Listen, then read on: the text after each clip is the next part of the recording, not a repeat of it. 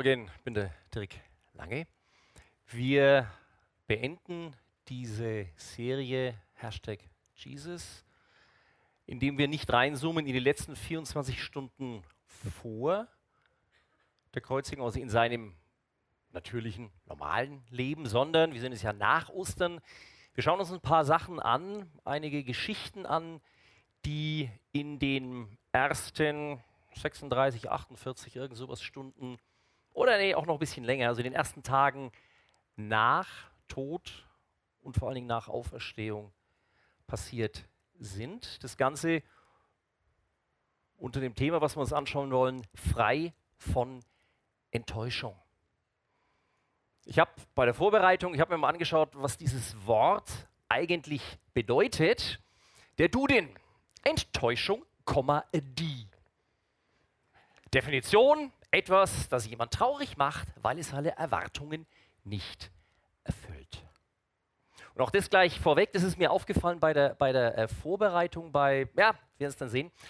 Ich habe darunter geschrieben, die kleine Trauer.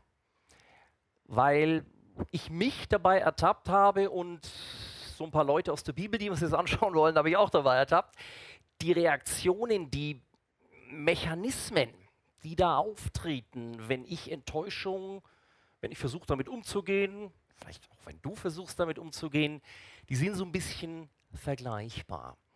Das Wort Enttäuschung ist negativ besetzt, ist aber eigentlich komisch, denn wenn ich sage, ich bin enttäuscht, das ist eigentlich gut.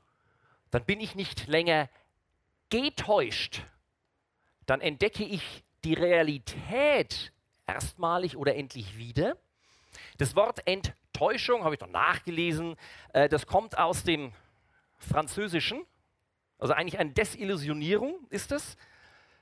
Kommt aus dem Französischen, ist noch gar nicht so alt. Also etwa 300 Jahre haben wir das erst im Wortschatz, dieses Wort Enttäuschung. Luther, 500 Jahre her, der hatte es zumindest nicht im aktiven Wortschatz. Ähm, man hat so in den feinen Kreisen bis vor 300 Jahren das französische Wort détromper verwendet. Das heißt genau das, nämlich weg, also Täuschung wegnehmen und das hat man dann wörtlich ins Deutsche übertragen. Also eigentlich Enttäuschung wäre eigentlich gut. Ich sehe wieder klar, I can see clearly now, müsste ja wunderbar sein. Ich könnte mich ja eigentlich freuen. Eigentlich. Aber ich bin ja enttäuscht.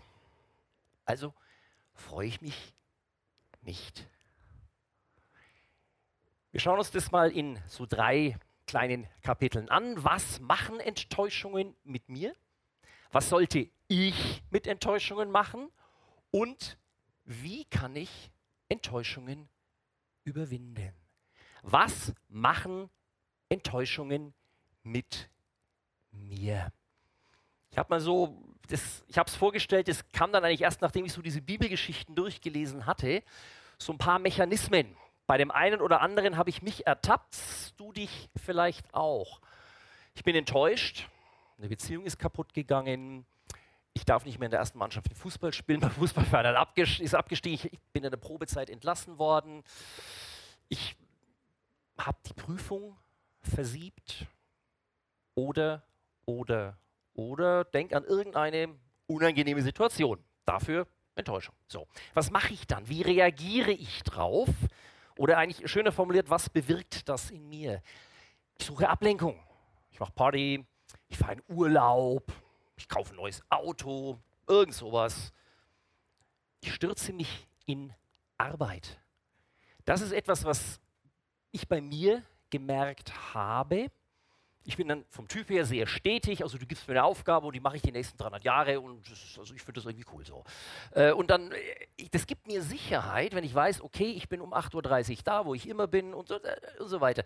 Wenn du vielleicht ein anderer Typ bist, eher so, so Pionier und sagst, das ist ja fürchterlich und dann ich äh, bin enttäuscht, ich muss jetzt was entdecken, ich äh, hinter Mond und da finde ich was Neues und finde ich toll. Das ist eine andere Art, aber es kommt aus der gleichen Wurzel. Ich igle mich ein Geht alle weg. Ich brauche Zeit für mich. Ich gehe eigene Wege. Nee, also da, also so wie du es drauf, nee, da kann ich nicht mehr mit. Das, ich muss jetzt mich, jetzt müssen wir uns trennen. Ich muss mich selber finden Oder da bin ich jetzt auch wieder Meister. Also jeder hat so ein paar Sachen, wo er sagt, das ist genau meins. Wir lassen Gras drüber wachsen. Das ist die völlige Passivität. Zeit halt ja bekanntlich alle Wunden. Das Ganze hier nicht umsonst fett geschrieben, Distanz aufbauen. Meine, das, es gibt nicht so richtig Schubladen. Der eine sucht Ablenkung, der andere lässt Gras drüber wachsen. Das fließt ineinander. Das hat alles was zu tun mit, ich versuche da eine Distanz reinzubringen, um mich zu schützen. Und es ist mir ganz wichtig, das ist nicht verkehrt. Punkt. Wenn ich merke, ich bin mit Leuten zusammen, entweder mit irgendeinem Partner oder mit einer Clique, die tun mir nicht gut. Oder ich habe einen neuen Job angefangen oder bin in einer neuen Ausbildungsstelle und das tut mir da nicht gut. Der Umgangston, die Arbeitsmoral oder, oder, oder. Dann ist es wichtig, das zu erkennen, da eine Entscheidung zu treffen, Schlussstrich und ich gehe da raus. Also, dass ich mich da hoffentlich klar genug ausdrücke. Der Punkt, auf den ich hinaus will, das ist das Flucht. Hier als Beispiel Julia Roberts, das ist jetzt zwei, drei Jahre her, dieser Film. Das ist so eine, was so Medien, was Hollywood, was Filme dann gern bringen. Also dieser Plot halt so, Julia Roberts hat, die Ehe geht kaputt und dann macht sie eine Reise zu sich selbst. Das muss nicht verkehrt sein, aber es ist halt nicht alles. Die Frage ist, ob ich diese Reaktion, diese, was das bei mir bewirkt, gibt ja noch andere, das ist eigentlich nur beispielhaft, ist das bei mir Flucht, also reine Flucht? Ist das bei dir reine Flucht? Oder ist da noch mehr dahinter? Und ein paar von diesen Mechanismen schauen wir uns jetzt mal an von biblischen Stellen. Enttäuschung, dadurch dem begegnen, indem ich Ablenkung oder Arbeit suche. Das sind jetzt alles, was wir hier haben, sind Stellen aus der Bibel, aus dem Neuen Testament, in den ersten Stunden bzw. Tagen nach Tod und Auferstehung Jesu, eigentlich eher noch nach dem Tod, weil das ist man halt, kennt man, dann ist der tot und dann war es das dann. Das Setting hier ist aus dem Johannesevangelium ziemlich weit hinten. Die Jünger hatten schon Jesus als Auferstandenen wieder gesehen. Johannes der Evangelist, der Autor, springt jetzt vom Erzählstrang her. Später zeigte sich Jesus seinen Jüngern noch einmal am See. Das geschah so. Jetzt springt er wieder ein bisschen zurück. Also das Setting ist Petrus und andere Jünger, und zwar durchaus namhafte, die habe ich aus Platzgründen hier weggelassen, waren dort zusammen an dem See Genezareth. Das sind ja Fische gewesen. Petrus sagte, ich gehe jetzt fischen. Wir kommen mit, meinten die anderen. Sie gingen zum Ufer, stiegen ins Boot und fuhren los. Das ist dieses Enttäuschung oder auch Trauer, dem Begegnen durch Arbeit. Ich habe es gerade gesagt, etwas, wo ich mich sofort erkannt habe. Vom Setting her nachvollziehbar. Da steht immer dann, also, die, also ganz am Anfang von den Evangelien, die also machen da ihre, kamen gerade wieder und haben die Netze geflickt und dann kommt Jesus, folge mir nach, dann folge ihm nach, okay. Dieser wirtschaftliche Hintergrund geht die Bibel nicht drauf ein, aber ist ja, ist ja nachvollziehbar. Das sind Fischer, also gibt es ja heute als Beruf, Kleingewerbetreibende, Nehmen wir mal den Petrus als Beispiel. Der hat sich da so ein Business aufgebaut, der hat Kunden, was weiß ich, ein Restaurant hier, ein Fürstenhof da, dann irgendwie ein Zimmermann, vielleicht ein Josef, der geht ja nicht fischen, aber der kann dafür andere Sachen machen. Also der hat so seinen Kundenstamm, davon lebt er. Und dann kommt dieser Jesus, folgt ihm nach, der folgt ihm nach, naja, der verliert seine wirtschaftliche Existenz. Und ist drei Jahre mit diesem Jesus unterlebt, unterwegs. Also alle, alle Personen, die wir jetzt da sehen werden, diesen Bibelgeschichten, die haben etwa drei Jahre ihres Lebens investiert, Zeit, Geld, Nerven, Emotionen in diesen Jesus und dann ist der tot. Ja, das war's dann wohl. Hm, da habe ich irgendwie Fehler gemacht. Oder ja, also du stehst dann erstmal blöd da. Und jetzt sagt dann der Petrus, ich gehe zurück zu dem, was ich kenne, weil das gibt mir Sicherheit. Also das war so meine Reaktion, weil ich würde genau so reagieren. Enttäuschung, indem ich, ich begegne dem dadurch, dass ich Ablenkung oder Arbeit suche. Andere, was wir auch jetzt gerade uns angeschaut haben, dieses Distanz schaffen, das ist Thomas der Zweifler. Auch hier Johannes Kapitel 20, also alles dann nach Tod und Auferstehung, also so Ostermontag, Osterdienstag so in etwa. Ähm, Jesus erscheint den Jüngern das erste Mal. Damals war Thomas nicht dabei. Aha, der hatte sich also unterstellen wir mal irgendwie, distanziert. Ich brauche es, das ist mir jetzt echt zu viel, da ihr immer mit eurem diesem Jesus oder ihr immer mit eurem Fußballverein oder ihr immer mit eurer Partei oder ihr immer mit eurem Profit oder wie, was auch immer. Ich brauche jetzt mal eine Auszeit. Pause. Auch nachvollziehbar. Der war nicht dabei. Jesus kommt also zu den Jüngern, ist auch verstanden. Ähm, äh, Thomas war nicht dabei. Die Jünger erzählen es ihm später. Wir haben den Herrn gesehen. Doch Thomas zweifelte. Das glaube ich nicht. Ich glaube es erst, wenn ich seine durchbohrten Hände gesehen habe. Was hier auch sehr, das ist unglaublich stark, finde ich. Da wird nicht, das sind keine Helden in irgendwelcher Hinsicht, sondern der hat, ihr spinnt, ihr habt es ja nicht mehr alle. Das wäre auch meine Reaktion. Das steht da völlig nüchtern drin. Und die dritte, ja so ich sag mal Spielart, wie was Enttäuschung mit mir machen kann, eigene Wege gehen. Auch hier, das also Distanz, eigene Wege gehen, das fließt ineinander über. Man kann auch sagen, das ist das Gleiche, whatever. Das sind die Emmaus-Jünger, also auch aus dem, ich sag mal, erweiterten Umfeld von, von Jesus. Die gehen am selben Tag, das war der Tag der Auferstehung, also am Ostersonntag, ohne dass die das wussten, nach Emmaus. Emmaus ist ein Dorf in der Nähe von Jerusalem. Die unterhalten sich untereinander, so kotzen sich mal ihren Frust so ein bisschen raus. Ähm, dann gesellt sich zu ihnen ein Dritter, so sagt äh, das Lukas-Evangelium. Das ist der auferstandene Jesus, den die aber nicht als Jesus erkennen.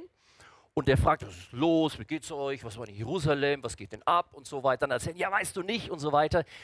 Erzählen sie ihm über die Ereignisse der vergangenen Tage. Unsere Priester haben ihn, Jesus, an die Römer ausgeliefert. Er wurde ans Kreuz geschlagen, dabei hatten wir gehofft, dass er der Retter ist. Die klassische Falle einer Enttäuschung. Ich hoffe etwas, es geht nicht in Erfüllung, ich bin enttäuscht. Das waren jetzt drei Beispiele, immer im Kontext mit Tod und Auferstehung von Jesus. Das sind Beispiele aus dem richtigen Leben von ganz normalen Menschen. Und die sind das ist brutal ehrlich. Also, also gerade mit dem Thomas, dem Zweifler, wo dann eben drinsteht, ich, ich habe es gerade gesagt, das glaube ich nicht. Also wenn ich die Bibel äh, schreiben müsste, als Werbebuch oder so, also in der Werbebroschüre ist das nicht gut. Ne? Also, äh, das hat die Bibel aber auch gar nicht nötig. Die Bibel muss eigentlich nicht werben, tut sie schon, aber die Bibel soll vor allen Dingen, ist vor allen Dingen dazu da, diesen herrlichen Gott uns nahe zu bringen. Das ist das, was Enttäuschungen mit mir machen. Also letztlich, ich versuche Distanz zu kreieren. Das ist durchaus ein gesunder Ansatz, der sich in verschiedenen Facetten zeigt. Das Problem ist, wenn dieses Distanz kreieren eigentlich nur bestimmt sein sollte von diesem Gedanken Flucht, nichts wie weg hier. Was sollte ich mit Enttäuschungen denn eigentlich machen? Da gehen wir gleich weiter. Auch eine Geschichte aus diesem zeitlichen Umfeld Tod und Auferstehung von Jesus. Jetzt sind wir am Ostersonntagmorgen. Verschiedene Leute sind aus verschiedenen Motiven zum Grab gegangen. Neugierde beispielsweise, also Petrus und ein paar andere Jünger. Maria ist nicht die Mutter Jesu, sondern Maria Magdalena, eine der Frauen, die da im Gefolge waren, mit anderen Frauen, also hier in dem in der Stelle vom Johannes es, wird nur Maria Magdalena erwähnt, in anderen Stellen auch andere Frauen dazu. Die wollten den Leichnam einbalsamieren, also verschiedene Motive. Dann geht er dahin und das kennt man so, Ostergeschichte. Unterwegs sprachen sie zueinander, ja, wer wird uns den schweren Stein wegwälzen? Dann war er schon weg, da sitzt ein Engel. Und also es ist eine eher ungewöhnliche Situation. Die Jungs, Petrus und die anderen, gucken rein, schauen blöd, hätte ich auch gemacht, und dann gehen sie wieder weg, zurück Neue Situation müssen wir evaluieren und äh, mal schauen, sind weg. Maria Magdalena aber stand draußen vor dem Grab und weinte. Als sie nun weinte, beugte sie sich in das Grab hinein und sieht zwei Engel sitzen. Die fragten, Frau, was meinst du? Sie sagt, sie haben meinen Herrn weggenommen und ich weiß nicht, wo sie ihn hingelegt haben. Was die da macht, ist Gold wert. Die steht da, die hat keinen Plan, die Jungs haben auch keinen Plan, sind weggegangen. Sie steht da, sie hat keinen Plan, sie heult. Sie gibt die Enttäuschung zu. Sie heult, das ist eine sehr offensichtliche Form von, mir geht es nicht so ganz gut. Und dann sagt sie auch, was sie will. Wo ist mein Herr? Was die da macht bei all den Emotionen, also unter Tränen und so weiter, verflenntes Gesicht, wie auch immer, wie die da aussah, die macht vom Prinzip her nichts anderes, als was ein Unternehmer macht, wenn er einen Status aufnimmt in sein Unternehmen. Wo sind wir gut, wo sind wir nicht gut, wo müssen wir besser werden? Die macht sich Gedanken darüber und die, die lässt die Enttäuschung zu und versucht erstmal zu analysieren, wo kommt denn das eigentlich her, dass ich so schlecht drauf bin.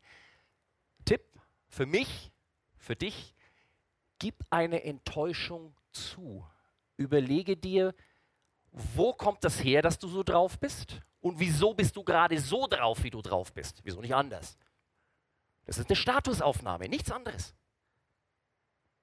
Nach Enttäuschungen zugeben, Enttäuschungen entgegentreten. Das ist mein Highlight hier. Das ist jetzt, äh, wir setzen wieder fort die Geschichte der Emmaus-Jünger, also die zwei Jungs, die da von Jerusalem zu diesem Dorf gelaufen sind, ähm, haben sich also Jesus gegenüber ihren Frust so ein bisschen so rausgelassen. Dann sitzen sie abends in der Herberge. Jesus, also sie erkennen ihn immer noch nicht. Jesus bricht das Brot und da heißt es bei Luther so schön, da wurden ihre Augen aufgetan und sie erkannten, dass es der Herr war. Und in dem Moment ist er einfach weg, so weggebeamt oder äh, Bibel sagt es, ist einfach weg. Ist ja auferstanden, also schon übernatürlich. Kurz vorher, gerade die Szene, wo ihre Augen aufgetan werden, spricht Jesus zu ihnen, ihr Undenkenden mit abgestumpftem Herzen. Dieses Wort, ich habe es hier bewusst in eckige Klammern gesetzt, Undenkenden, das ist so einigermaßen wörtlich aus dem Original übernommen. Das könnte man heute straßendeutsch gut übersetzen. Hey, du Minusbrain. Du voll Minusbrain. Vollpfosten. Obertrottel. Also du hast ja überhaupt kein, du hast ja noch nicht mal heiße Luft hier drin. Also dieses Undenken ist halt ein bisschen höflicher, aber es ist eigentlich deswegen umso schärfer. Du Nichtsdenker. Also du hast hier nichts mit abgestumpftem Herzen und da hast du auch nichts. Das ist die volle Breitseite, die die Jungs da abkriegen. Ha? Das ist nicht so, also, naja, lassen wir es mal. Also, das ist eine klare Ansage. Und was machen die? Dann ist also Jesus entschwindet vor ihren Augen und dann sagen die zwei Jungs zueinander, hat es uns nicht tief berührt, als er unterwegs mit uns sprach und uns die Heilige Schrift erklärte, ohne Zeit zu verlieren, brachen sie auf und kehrten nach Jerusalem zu den Jüngern, die sie verlassen hatten, zurück. Das war eine fantastische Reaktion, die treten der Enttäuschung entgegen. Deren Reaktion ist nicht, oh, das war aber gemein von dem Jesus. Es hat ja, ich bin doof und herzlos. Dabei geht es mir eh schon so schlecht. Das weine ich noch. Also machen die nicht, sondern auch die setzen einen Schlussstrich. Hat es uns nicht tief berührt? Die analysieren, was los ist und dann, ohne Zeit zu verlieren, brachen sie auf und kehren um. Die treffen eine Entscheidung. Die denken um, hier oben mental, emotional und dann physisch, logistisch drehen sie um und gehen woanders hin. Nochmal, das ist mir ganz wichtig. Es geht nicht darum, dass du sagst, oh, ich habe mich jetzt da von schlechten Beziehungen, wie auch immer, getrennt, jetzt muss ich also wieder zurück. Nein. Es geht darum, dass es keine Flucht sein soll, sondern dass du die Entscheidung, dass du das Heft in der Hand behältst. Und die entscheiden sich. Proaktiv, sagt man heutzutage sehr schön, aus eigenem Willen. Und die setzen das um. Ohne, oh, da muss ich schauen, ohne Zeit zu verlieren. Auch das kann man so ein bisschen verallgemeinern, äh, diese Reaktionen, also wie die mit, wie die der Enttäuschung entgegentreten. Hier zuerst die Maria Magdalena. Stell dich der Enttäuschung und stell dich der Realität. Mach dir klar, wo kommt es eigentlich her, dass ich so drauf bin und wieso bin ich so drauf, wie ich drauf bin. Stell dich, flieh nicht nur, stell dich. Und Kleopas, das ist einer, das ist der einzige, also einer von diesen zwei Emmaus-Jüngern, der wird hier an dieser Stelle in der Bibel Lukas ein einziges Mal namentlich erwähnt, taucht sonst nie mehr auf. Nimm Rat an, auch wenn er hart ist.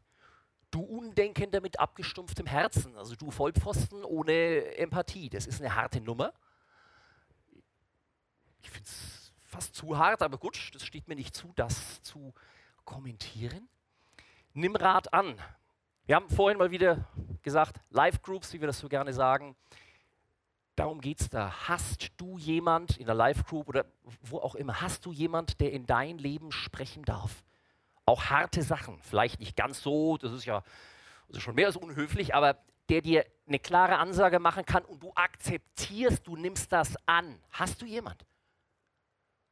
Und der Schritt dahinter wäre dann, bist du vielleicht jemand, der anderen so in ihr Leben sprechen darf? Wenn ja, geh mit dieser Macht, ich sage das bewusst so, die du hast, weise um. Sie ist dir auch nur verliehen. Also hier mit Enttäuschungen, Enttäuschung gegentreten, nimm Rat an, auch wenn er hart sein sollte.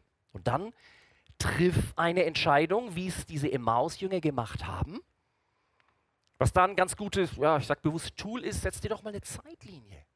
Bis dann und dann will ich da eine Entscheidung getroffen haben. Und dann, also ich kenne es von mir, dann ist die Zeitlinie rum, oh, der war ja gestern und dann mache ich noch zwei Tage drauf und so weiter. Aber irgend, trainier sowas. Hör auf, nur davon zu laufen, sondern setz selber einen Stoppschild, einen Schlussstrich. Triff eine Entscheidung und setz die um, kehre um und lauf nicht länger davon. Entscheidungen entgegentreten, das sollte ich mit Enttäuschungen machen. Und jetzt der dritte Teil, wie kann ich Enttäuschungen überwinden? Und da gehen wir gleich weiter. Jetzt gehen wir auch wieder in diese eine von diesen kleinen Geschichten rein. Hier wieder Thomas, der Zweifler. Wie gesagt, Jesus hat sich ihnen den Jüngern gezeigt, Thomas war nicht da, Thomas kommt wieder, Jesus ist aber schon weg, die erzählen ihm das, sagt, nee, glaube ich nicht. Dann kommt Jesus wieder. Jesus wandte sich an Thomas. Leg deinen Finger auf meine durchbohrten Hände und sieh sie dir an. Gib mir deine Hand und lege sie in die Wunde an meiner Seite. Zweifle nicht länger, sondern glaube. Das Bild, was ich hier da rein kopiert habe, Caravaggio so um 1600 Frühbarock, der Typ hat jede Menge verstanden. Also das ist jetzt hier das Vollbild. Hier diese Szene, da. Wenn man da näher ranzoomen wird, das ist richtig hässlich. Das ist total hässlich, glaubt mir das der popelt mit dem Finger in dem Loch da von diesem Körper rum. Ist ja wieder, also wirklich, also ich hatte zuerst überlegt, ob ich es näher zoome. Nee, nee, mache ich nicht. Das ist hässlich. Dieser Maler, dieser Künstler hat jede Menge verstanden. Jesus ist auferstanden. Dieser Raum hier, jetzt also nicht mehr der Raum, der gerade, dieser Raum, in dem Jesus auf Thomas trifft, Jesus betritt den Raum nicht durch die Tür, der ist einfach da. Das kennen wir aus Science-Fiction-Filmen. Jesus ist auferstanden, er hat einen übernatürlichen Körper, der geht durch die Wand. Der kommt aber nicht als Super oder so. Der hat seine Narben behalten. Dieser auferstandene Jesus, der schaut nicht aus wie ein Model von der Vogue vorne. Der hat ziemlich hässliche Stellen. Derjenige, diejenigen von uns, die am Körper Narben haben, Blinddarm oder was weiß ich, die wissen, von was ich rede. Eine Narbe ist nicht schön. Und diese Stelle, das ist schon weg, der Maler geht da auch so richtig wie mit so einem Spotlight drauf. Da ist die Narbe. Also nicht versteckt. Er schaut sie sich an. Jetzt, er, er, Jesus zeigt diese Narben. Diese Narben beweisen den Sieg über den Tod von Jesus. Und deine Stärke zeigt sich nicht in deinen Erfolgen, die zeigt sich in deinen Narben. Man könnte fast sagen, sei stolz drauf. Deine Narben beweisen, ich hatte mit was Großem, mit was Starkem zu tun, aber ich habe es überwunden. Das zeigen deine Narben. Schäm dich nicht dafür. Und das Ganze, alle diese Geschichten hier, die haben einen oder zwei gemeinsame Nenner. Das eine ist die Enttäuschung.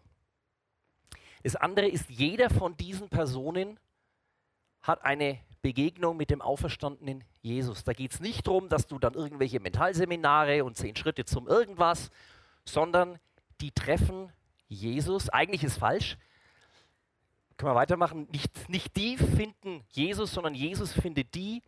Du findest Gott nicht, er findet dich. Diese Typen, die wir gerade hatten, Maria komme ich gleich drauf, also der Emmaus-Jünger, Kleopas oder auch Maria, die würden nicht hier in der ersten Reihe sitzen. Das sind nicht die Ober, egal wo, also jetzt in der Kirchengemeinde oder politischen Partei oder im Sportclub oder in der Firma, sondern die sitzen hinten. Das sind die Nobodies. Dieser Kleopas, der Emmaus-Jünger, ein einziges Mal taucht er auf und Jesus geht zu ihm.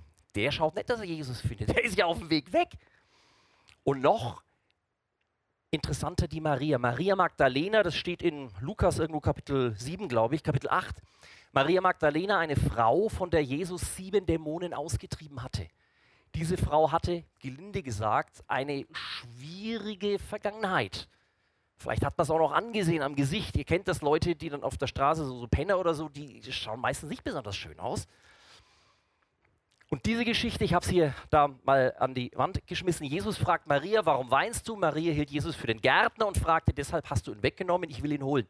Bis hierhin ist es von der Kommunikation nur ein bisschen intensiver, als wenn du in der Straßenbahn fragst, muss ich hier aussteigen oder ist die nächste? Nee, erst die nächste. Ach, vielen Dank. Na, das ist relativ nüchtern. Und jetzt, wer führt das in die nächste Ebene, in eine persönliche Ebene? Das ist Jesus. Maria, sagt Jesus nun, der spricht sie an mit ihrem Namen. In der Bibel, der Name ist immer die Identität. Die Engel vorher und auch vorher in der Geschichte, also in anderen Übersetzungen, also bevor das kommt, wird Maria Magdalena als Frau oder als Du angesprochen. Und Jesus sagt Maria. Er spricht sie an mit ihrem Namen. In Jesaja steht es, ach, so schön, Jesaja 43, glaube ich, ich habe dich bei deinem Namen gerufen, du bist mein. Das ist das, was Jesus hier der Maria sagt, ihre Identität, du gehörst zu mir. Sie wandte sich ihm zu und rief, mein Meister. Und sie sagt, ich gehöre zu dir und du bist, da ist ein Überunterordnungsverhältnis da. Also nicht, okay, lass uns mal so ganz unverbindlich äh, drüber reden, sondern das ist klar, du Boss, ich nicht. Aber ich weiß, wo ich hingehöre. Und an dem Punkt dreht sich das. Die hat ihre Identität in dem auferstandenen Jesus. Sie weiß, wo sie hingehört. Und der Rest ist dann nicht mehr so wichtig. Wir haben angefangen mit dieser Dudenstelle Enttäuschung, die, da gehen wir jetzt ganz am Schluss nochmal hin. Enttäuschung, frei von. Das Thema von dem, was wir uns jetzt angeschaut haben, die letzten Minuten. Schließen möchte ich mit einer Stelle aus einem Petrusbrief, aus dem ersten Petrusbrief. Das war der Typ, der, der gesagt hat, ich gehe lieber wieder fischen, da kenne ich mich aus, da fühle ich mich sicher. Okay, und dann viele, viele Jahre später schreibt er das. Früher seid ihr herumgeirrt wie Schafe, die sich verlaufen hatten. Aber jetzt seid ihr zu eurem Hirten zurückgekehrt, zu Christus. Er hat unsere Sünden am eigenen Leib zum Kreuz hinaufgetragen. Durch seine Wunden hat Christus euch geheilt. Ich habe die beiden Verse umgedreht. Eigentlich der, der hier steht eigentlich davor. Das war mir so didaktisch wertvoll. Früher seid ihr herumgeirrt hast keinen Plan gehabt, wer du bist, wo du bist, wo du hingehörst. Das brauchst du nicht mehr, sondern du bist wer, weil Jesus dich kennt. Du hast einen Namen und Jesus kennt den. Und du gehörst zu Jesus oder kannst es zumindest gehören. Also das ist schon mal ein klares Verhältnis und mit dem kann man dann ganz gut das Arbeiten und das Leben anfangen. Ihr seid zurückgekehrt zu Christus und jetzt, er hat unsere Sünden zum Kreuz hinaufgetragen. Er hat deine Enttäuschungen, die du erlitten hast, aber auch die, die du anderen zugefügt hast, zum Kreuz getragen. Durch seine Wunden hat Christus dich geheilt. Hat Vergangenheitsform. Das ist schon passiert. Du musst es eigentlich nur noch annehmen.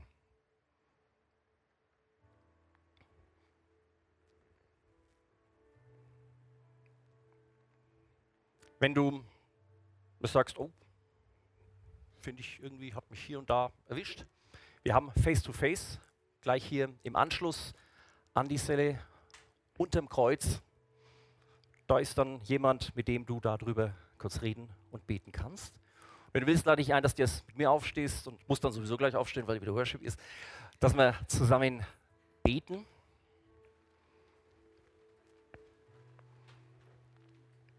Sprech dir zu, Christus hat durch den Tod und die Auferstehung deine Enttäuschungen mitgenommen.